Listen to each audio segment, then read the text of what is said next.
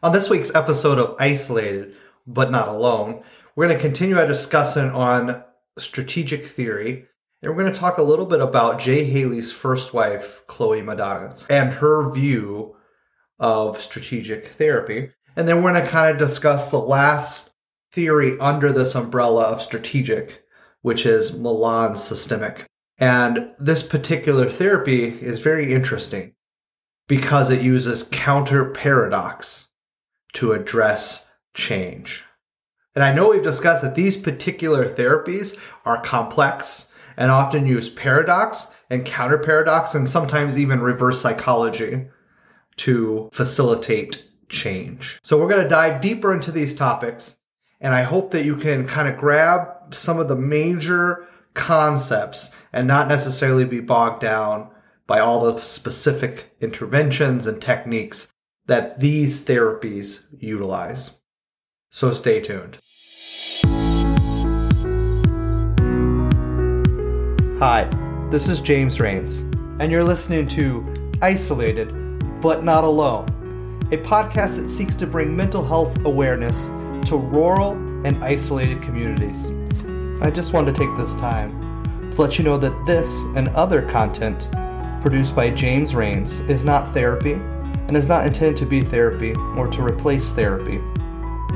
Nothing in this podcast indicates or creates a therapeutic relationship. Please consult with your therapist or seek one in your area if you are experiencing any type of mental health symptoms. Nothing in this podcast should be construed as specific life advice, and it is simply for the purpose of education. All right, welcome back to Isolated but Not Alone. Today, we're going to be continuing and concluding our discussion on strategic theory. It's been a lovely week here in Minnesota. The temperature got to 50, 55 degrees, and I was able to get the motorcycle out for a spin and really get to enjoy that nice weather, which has been almost parallel opposite to the extreme frigid temperatures that we have been experiencing up until this point. Unfortunately, today it has dropped back down into the 30s and there is snow up and coming on the forecast. And so it's always a joy living where there's very extreme changes in the temperature. And I know that's not necessarily for everyone. And I hear oftentimes, why do you live in such a cold place? Why don't you live in like the South or closer to a tropical climate area? And I always joke that I really enjoy the cold. I've always enjoyed the cold. And so this is the perfect type of place for me to live and to reside because often it's very cold. and even in the summers, it doesn't get too warm and there's not a massive amount of humidity. And for some reason, I just cannot stand humidity. Now, maybe that will change as I get older, but at this stage in my life, humidity is not something that I enjoy.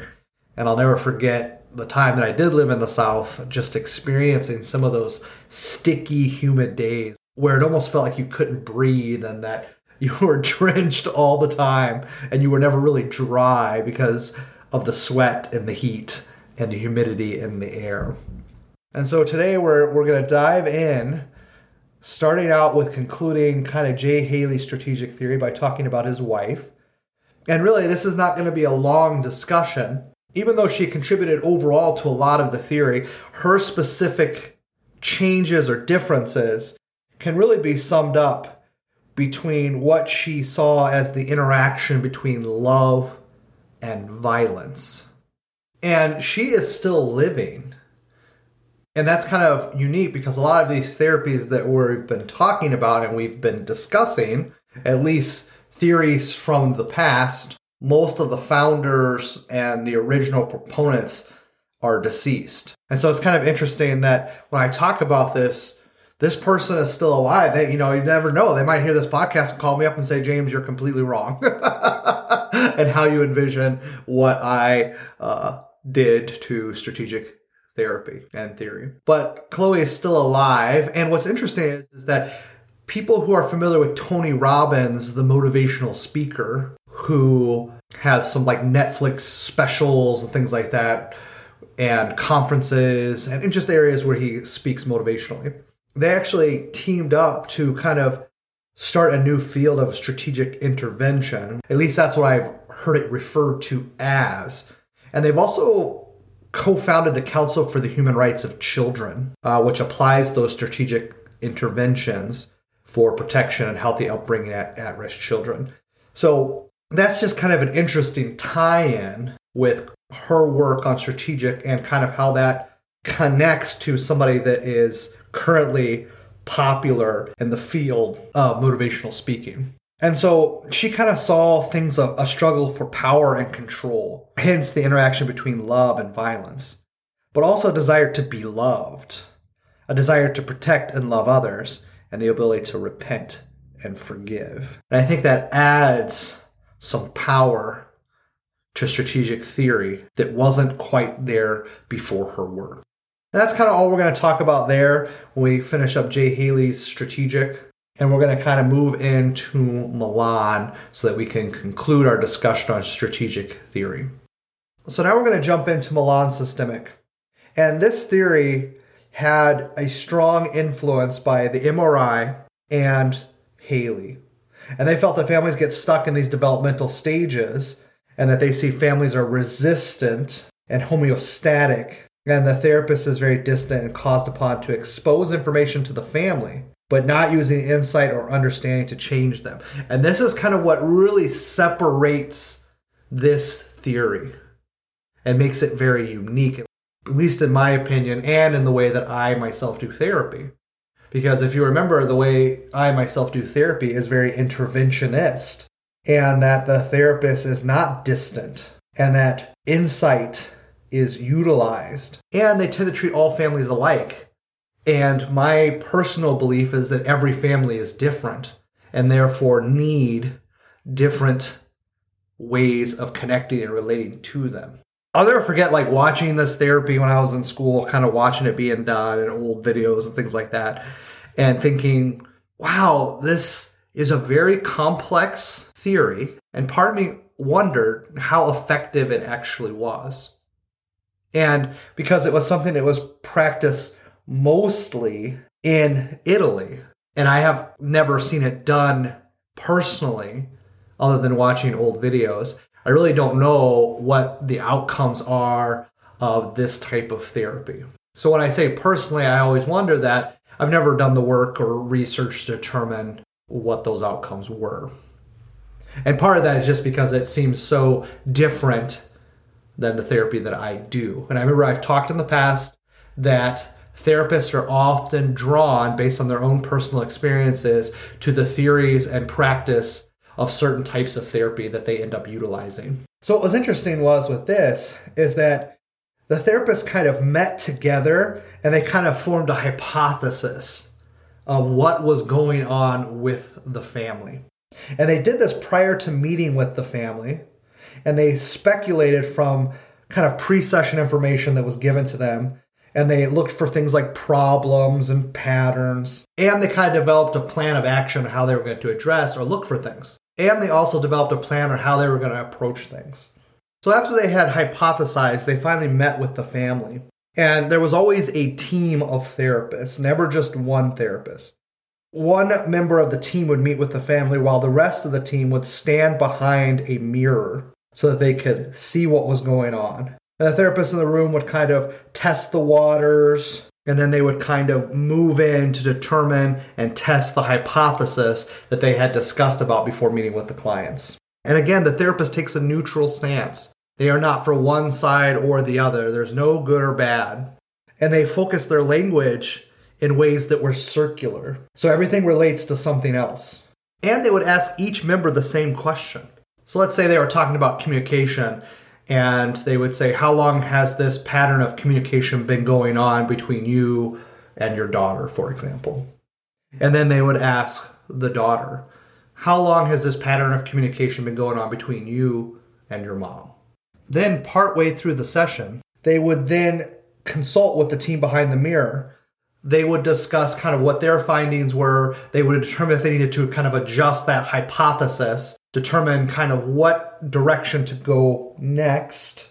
And oftentimes, this is where we see those paradoxes and counter paradoxes. And then they would determine kind of interventions. Then they would go back with the family, and then they would prescribe those, often using those paradoxes and counter paradoxes. And then the therapist and team would review the second half of how the session went after, refine the hypothesis again, determine any type of future questions or interventions, and then would have the family eventually return to therapy. But it wasn't right away. There could often be a month. And a lot of times they would not really suggest too much change. In fact, they would often prescribe or tell the family to keep doing what they're doing because they need to for the survival of the family. Hence, where we're getting those paradoxes, counter paradoxes, even sometimes some reverse psychology.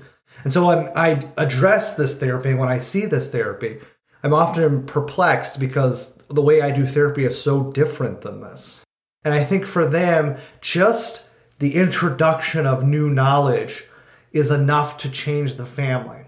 And I don't necessarily disagree with that. And I don't see one size fits all. That maybe new information is enough. And sometimes there needs to be more. Or sometimes new information is enough and there can still be resistance to utilize that new information. And one thing about this therapy is often, at least in my opinion, very short as there's not a lot of sessions, and at least in my opinion, not a lot of follow up after the sessions. So it's kind of like real brief in the sense that there's this longer initial time frame when they meet, when they go over the information on basically what we would consider an intake form. So where the client has written down, you know, what they see the problem as, and a little bit of information about their life. And then this group gets together and they review that and they hypothesize based on that information alone, kind of what the problem is, kind of what interventions to use, what paradoxes and counter paradoxes would be helpful for the family, right? So basically, they're synthesizing new information in which to give to the family. And they're going to do this through the method of circular questioning in a way, because they're not necessarily just going to tell the family what that new information is, but they're going to gear their circular questions to bring that information out to the surface. And that's where it kind of gets very challenging because everything that they are doing is based off hypothesis. Now, don't get me wrong, they give themselves opportunities to redefine, readjust that hypothesis. But can you see now with postmodern ideology and culture, where we're already getting into some preconceived notions and biases that can easily find their way into hypothesizing. Now, hypothesizing is not wrong in and of itself. Every therapist is at some point in time during a therapy session going to make a hypothesis and then try to determine if that hypothesis is accurate based on information within the session. But I often feel like in the moment, in the present, in the therapy session, hypotheses like that are living, they're alive, they're relational. But when you're doing it ahead of time based off information on a piece of paper, it kind of deadens that in a way. And I'm not trying to say anything negative about this type of therapy because really I don't have the experience in it to be making moral claims about it. However, when I look at it from my frame of mind, that's some of the instant areas I wonder about. And like I said, I haven't done enough information or research to determine how they would see that. But that's kind of how I look at it as something I would like to know more about. How do you own or challenge preconceived notion and bias when dealing with these hypotheses? And almost deaden, in a sense, the process if you're doing it ahead of time on a piece of paper. And then when they meet with the client, you know, and the people kind of step back and they're looking through this mirror, they are, in a sense, testing out their hypothesis, and that's kind of the focus. And I'd be curious to see, you know, how that process behind the mirror looks. And I've seen, like I said, videos of it, you know, and they're kind of talking through the process of how they're going to redefine things, readjust things. But in the end, there's still not a considerable amount of time for them to do that right? Because they're they're doing it in the middle of the session. So in a way, it's like they're taking a break and doing an extended session and taking a break in the middle to discuss these things and then coming back with the family and going again. So then the question is, is maybe you're very skilled and experienced and you do this and your hypothesis isn't horrifically off base initially. And what I get to is families are complex, right? And I know that their hypotheses are not necessarily about about the intricate details of family operation, but actually comes from that view of homeostasis and paradox and counter paradox and resistance to change. And yet at the same time, maybe you're not as experienced, hence why they have multiple people that are doing this. But still, let's say the team is not as experienced and the hypothesis is considerably off. And then they have to readjust midway through. And then now there's only that brief time. Now, here's kind of the CAN system that is Milan, is that it's systemic in nature. So in the end, the interventions and the paradoxes aren't going to be considerably deep because basically information is enough to change the family. And yet, from my perspective, I feel like there needs to be more. I feel like there needs to be consistent connection, relation. And that comes in the end to my belief that the therapeutic relationship is the most important thing. More postmodern ideologies and beliefs about relationships, connectedness, advocacy, and those things would put me in a place where I would want to advocate. So instead of being neutral, I would want to be connected. So instead of seeing good or bad, I would want to see good and good and go for win-win situation. And that's where I kind of really struggle with this system. And at the same time, I haven't seen it enough and utilized it enough because it was mostly utilized in a country that I'm not familiar with, in a language that unfortunately I'm not familiar with, during a time in which I was not alive and I can only study about. And unfortunately, I just haven't done that much study. And so that's why I want to present this kind of last under the umbrella of strategic, is because it's one of the things that I find very interesting. I find their paradox and counter paradox is very interesting. And yet, to me, it's a very difficult therapy. And it may just be difficult because of my lack of understanding and not that it itself is not a good system of therapy. So I appreciate you staying tuned.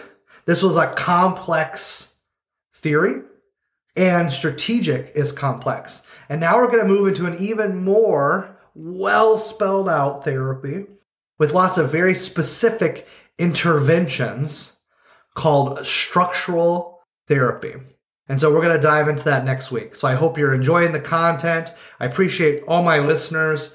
You guys have done just a, a great job of tuning in week after week. And, you know, I know I'm not maybe the best podcaster. I don't have maybe rock, you know, profoundly new and original content. And it's important.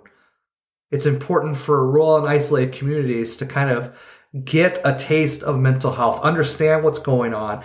And that comes again from what I was just talking about the belief that information alone can change. And yet, sometimes it's not enough. So I thank you for staying tuned. And I ask you to continue to stay tuned and share this podcast maybe with friends and family that can benefit. And I know we've talked about future content, and there is future content coming up as we move forward. We're going to talk about all kinds of different topics and I'm excited for those future podcasts. So remember, you might be isolated, but you're not alone.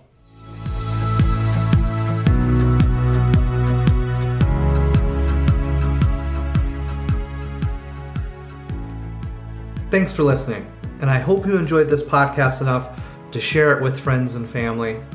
And reach out with any questions you might have about mental health and we will do our best in future shows to answer those questions. And remember, it might feel like you're isolated, and maybe you are, but you're not alone.